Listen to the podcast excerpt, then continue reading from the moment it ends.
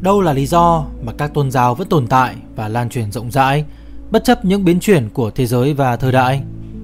Trong lịch sử ngàn năm của văn minh loài người, đã có rất nhiều nguồn tư tưởng, suy nghĩ đã biến mất theo dòng chảy của thời gian.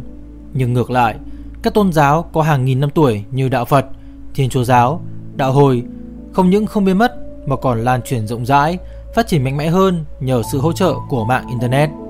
Tuy từng tôn giáo sẽ có những đặc điểm khác nhau, nhưng chúng ta đều phải đồng tin rằng chính hai chữ niềm tin là một trong những yếu tố quan trọng nhất giúp một tôn giáo tồn tại, lan truyền và phát triển. Tuy nhiên, sẽ ra sao nếu tín đồ lựa chọn đặt niềm tin tuyệt đối vào những câu chú trong sách vở, thành kinh mà không chịu tìm hiểu về bối cảnh, ý nghĩa sâu xa, nguồn gốc, lý do chúng tồn tại và nên sử dụng vào lúc nào, ra sao? Phải chăng việc tin rồi mới hiểu sẽ không thể hiện bạn là một người có niềm tin tuyệt đối và trung thành với tôn giáo mình đã chọn mà chỉ đang thể hiện bạn đang cố đi theo tôn giáo một cách mù quáng. Trong video này, chúng ta hãy cùng nhau bàn luận về chủ đề được đề cập ở trên thông qua bài viết Phúc cho ai hiểu rồi mới tin của tác giả Thái Đức Phương được đăng trên Spider Room. Và sau đây, hãy cùng bắt đầu video nha. Hiện trạng hiện tại của nhiều tín đồ tôn giáo Lúc mới theo đạo Phật, ngày nào tôi cũng tụng mấy bài chú. Khi tôi thắc mắc nội dung của mấy bài chú thì một Phật tử khác giải thích rằng mật chú có ý nghĩa rất sâu xa, huyền nhiệm, không phải là thứ có thể diễn đạt bằng lời. Trong đạo Phật, có nhiều vị tăng cũng đồng quan điểm như vậy Họ phản đối việc giải nghĩa mật chú. Một hôm, tôi đọc được lời Phật dạy rằng ngón tay ta không phải là trăng, thì tôi ngừng tụng chú. Vì tụng chú đã lâu mà tôi chỉ thấy ý nghĩa mở mịt. Đến ngón tay mà tôi còn chưa thấy thì bao giờ mà thấy được mặt trăng. Trong các bộ kinh nguyên thủy của Phật giáo, tôi chưa từng đọc được đoạn kinh nào nói lúc Phật còn tại thế, Phật dạy người ta tụng chú cả. Có thể là do hiểu biết của tôi hạn hẹp, bạn nào phát hiện thấy trong kinh Nguyên Thủy Phật dạy tụng chú ở đoạn nào thì chỉ giúp tôi ở phần bình luận nha. Trong kinh A Hàm, Đức Phật dạy Tin tưởng Như Lai mà không hiểu Như Lai tức là phỉ báng Như Lai vậy. Mấy bài mật chú chỉ làm cho đạo Phật thêm huyền hoặc, khó hiểu. Vậy tụng chú mà không hiểu chú thì có phải là phỉ báng Phật không? Tôi tin rằng chúng ta ai cũng đi từ cái chấp đến cái vô chấp, nghĩa là phải chấp vào ngón tay cái đã, nhìn cho rõ ngón tay ấy, hiểu được ngón tay ấy thì mới tiếp tục nhìn theo cái hướng mà ngón tay ấy chỉ, bởi không phải ngón tay nào cũng đáng tin, không phải ngón tay nào cũng chỉ trăng, không phải ngón tay nào cũng chỉ về phía những điều tốt đẹp. Trên kênh YouTube của một nhà nữ tâm linh, hôm nọ cô ấy lên video bảo bật nghe hoặc ngồi tụng bài mật chú này thì thu hút tài lộc.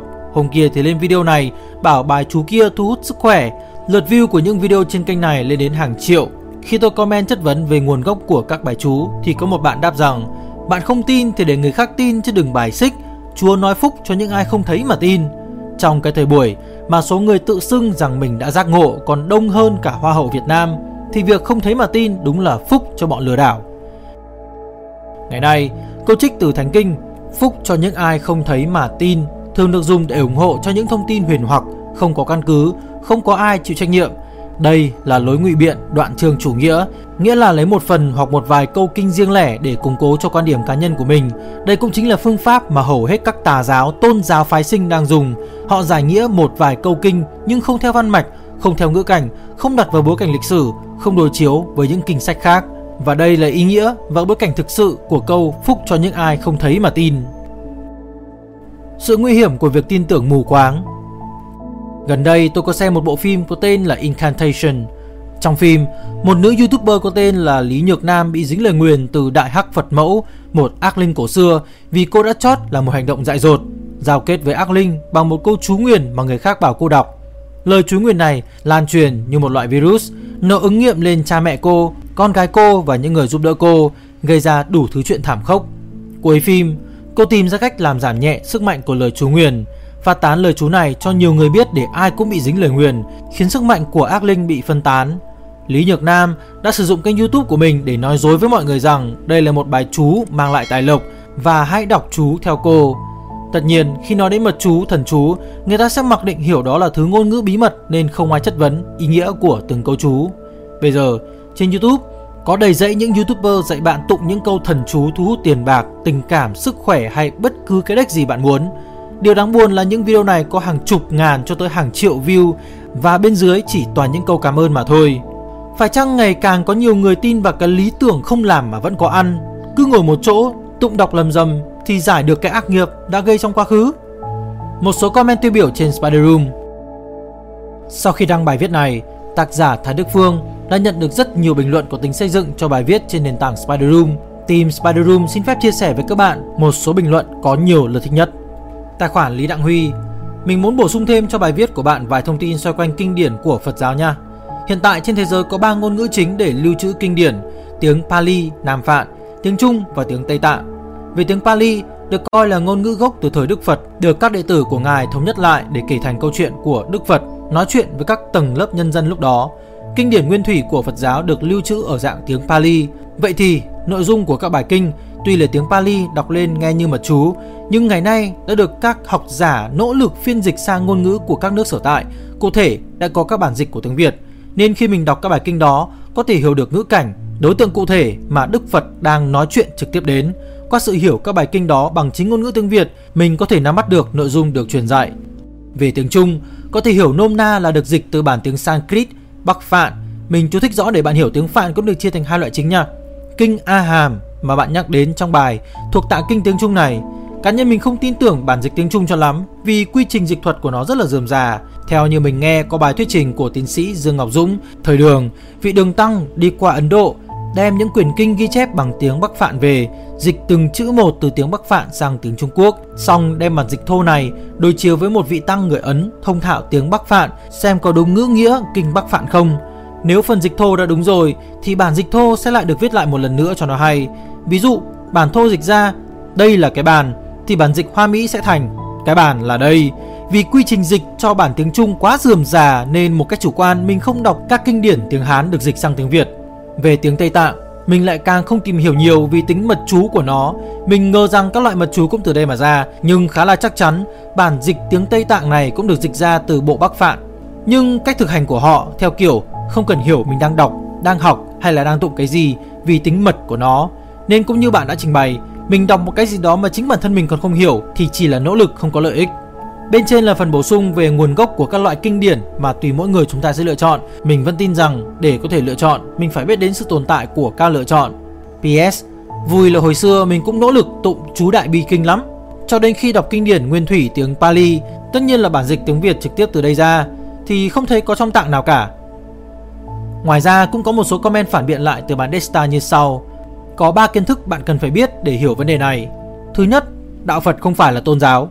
Đạo Phật giống như trường phái triết học, môn phái tu hành tâm trí hơn là một tôn giáo. Phật không phải là thần mà là người thầy hướng dẫn tu hành. Chữ đạo trong đạo Phật là đạo lý, là đường lối tu hành chứ không phải là giáo lý của tôn giáo. Tư duy kiểu không thấy mà tin thuộc về tôn giáo. Người thường ít có khả năng hiểu được các đạo lý của các vị thần nên phải làm theo thần nói mà không được thắc mắc. Còn kinh Phật thì như kiến thức mà Phật và các cao tăng lĩnh ngộ ra trong quá trình tu hành. Bạn vẫn có thể tự tu hành mà không hiểu kinh Phật, nhưng kinh nghiệm của người ta đúc kết cả ngàn năm mà không dùng thì tu cả đời cũng chẳng đi tới đâu. Không thể coi kinh Phật tương đương với giáo lý của nhà thờ mà nhất nhất tin theo. Vì vậy hiểu rồi mới tin là lối tư duy đúng. Tuy nhiên, hãy nhớ rằng bạn là người mới biết về đạo Phật, trong khi khối lượng nội dung của đạo Phật lại quá to lớn. Việc bạn không thể hiểu kinh Phật là chuyện bình thường nên cứ làm theo đã, tìm hiểu sau. Thứ hai, mật chú không phải kinh Phật và không phải thứ mà bạn có thể lý giải nguyên lý. Mật chú có ý nghĩa rất sâu xa, huyền nhiệm, không phải là thứ có thể diễn đạt bằng lời. Dịch câu này theo khoa học thì có nghĩa là mật chú là một loại kiến thức ngầm hay là tacit knowledge. Những thứ mà bạn có thể lý giải được được gọi là kiến thức rõ ràng, explicit knowledge. Còn kiến thức ngầm thì chỉ có thể chuyển giao thông qua việc tiếp xúc và luyện tập, ví dụ như là chơi đàn, đá banh, bơi lội. Tác dụng của mật chú là dùng âm tiết tác động lên tâm trí nên không nhất thiết phải hiểu rõ mật chú mà chỉ cần biết tác dụng của nó để sử dụng. Nó tương tự như âm nhạc, bạn không cần phải hiểu nghĩa của một bài hát mà có thể cảm nhận. Với lại tu hành là quá trình rèn luyện tâm trí chứ không phải là nghiên cứu khoa học, nên trong lúc tu luyện không cần hiểu nguyên lý của tất cả những thứ mà bạn làm. Như việc đốt trầm hương và gõ mõ khi tụng kinh là để giúp thanh tâm tĩnh trí, bạn chỉ việc làm theo là có tác dụng, không cần phải hiểu nguyên lý. Thứ ba, mật chú Phật đạo không hề liên quan gì đến tâm linh.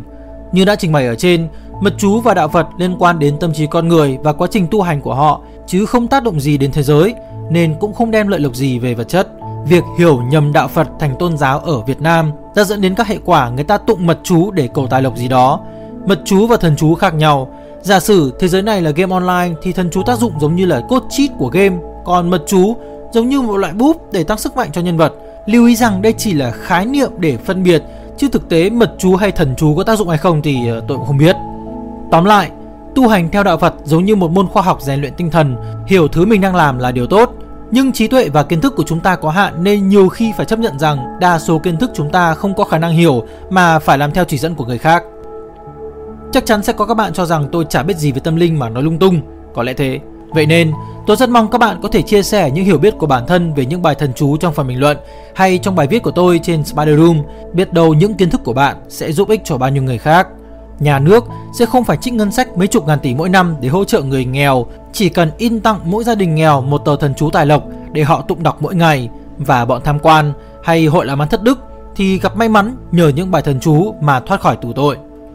Nếu bạn thấy thích video này đừng quên cho chương mình một like, share và subscribe để ủng hộ Spider Room và tác giả nhé. Mình là Summarize, xin chào và hẹn gặp lại trong các video tiếp theo. Peace!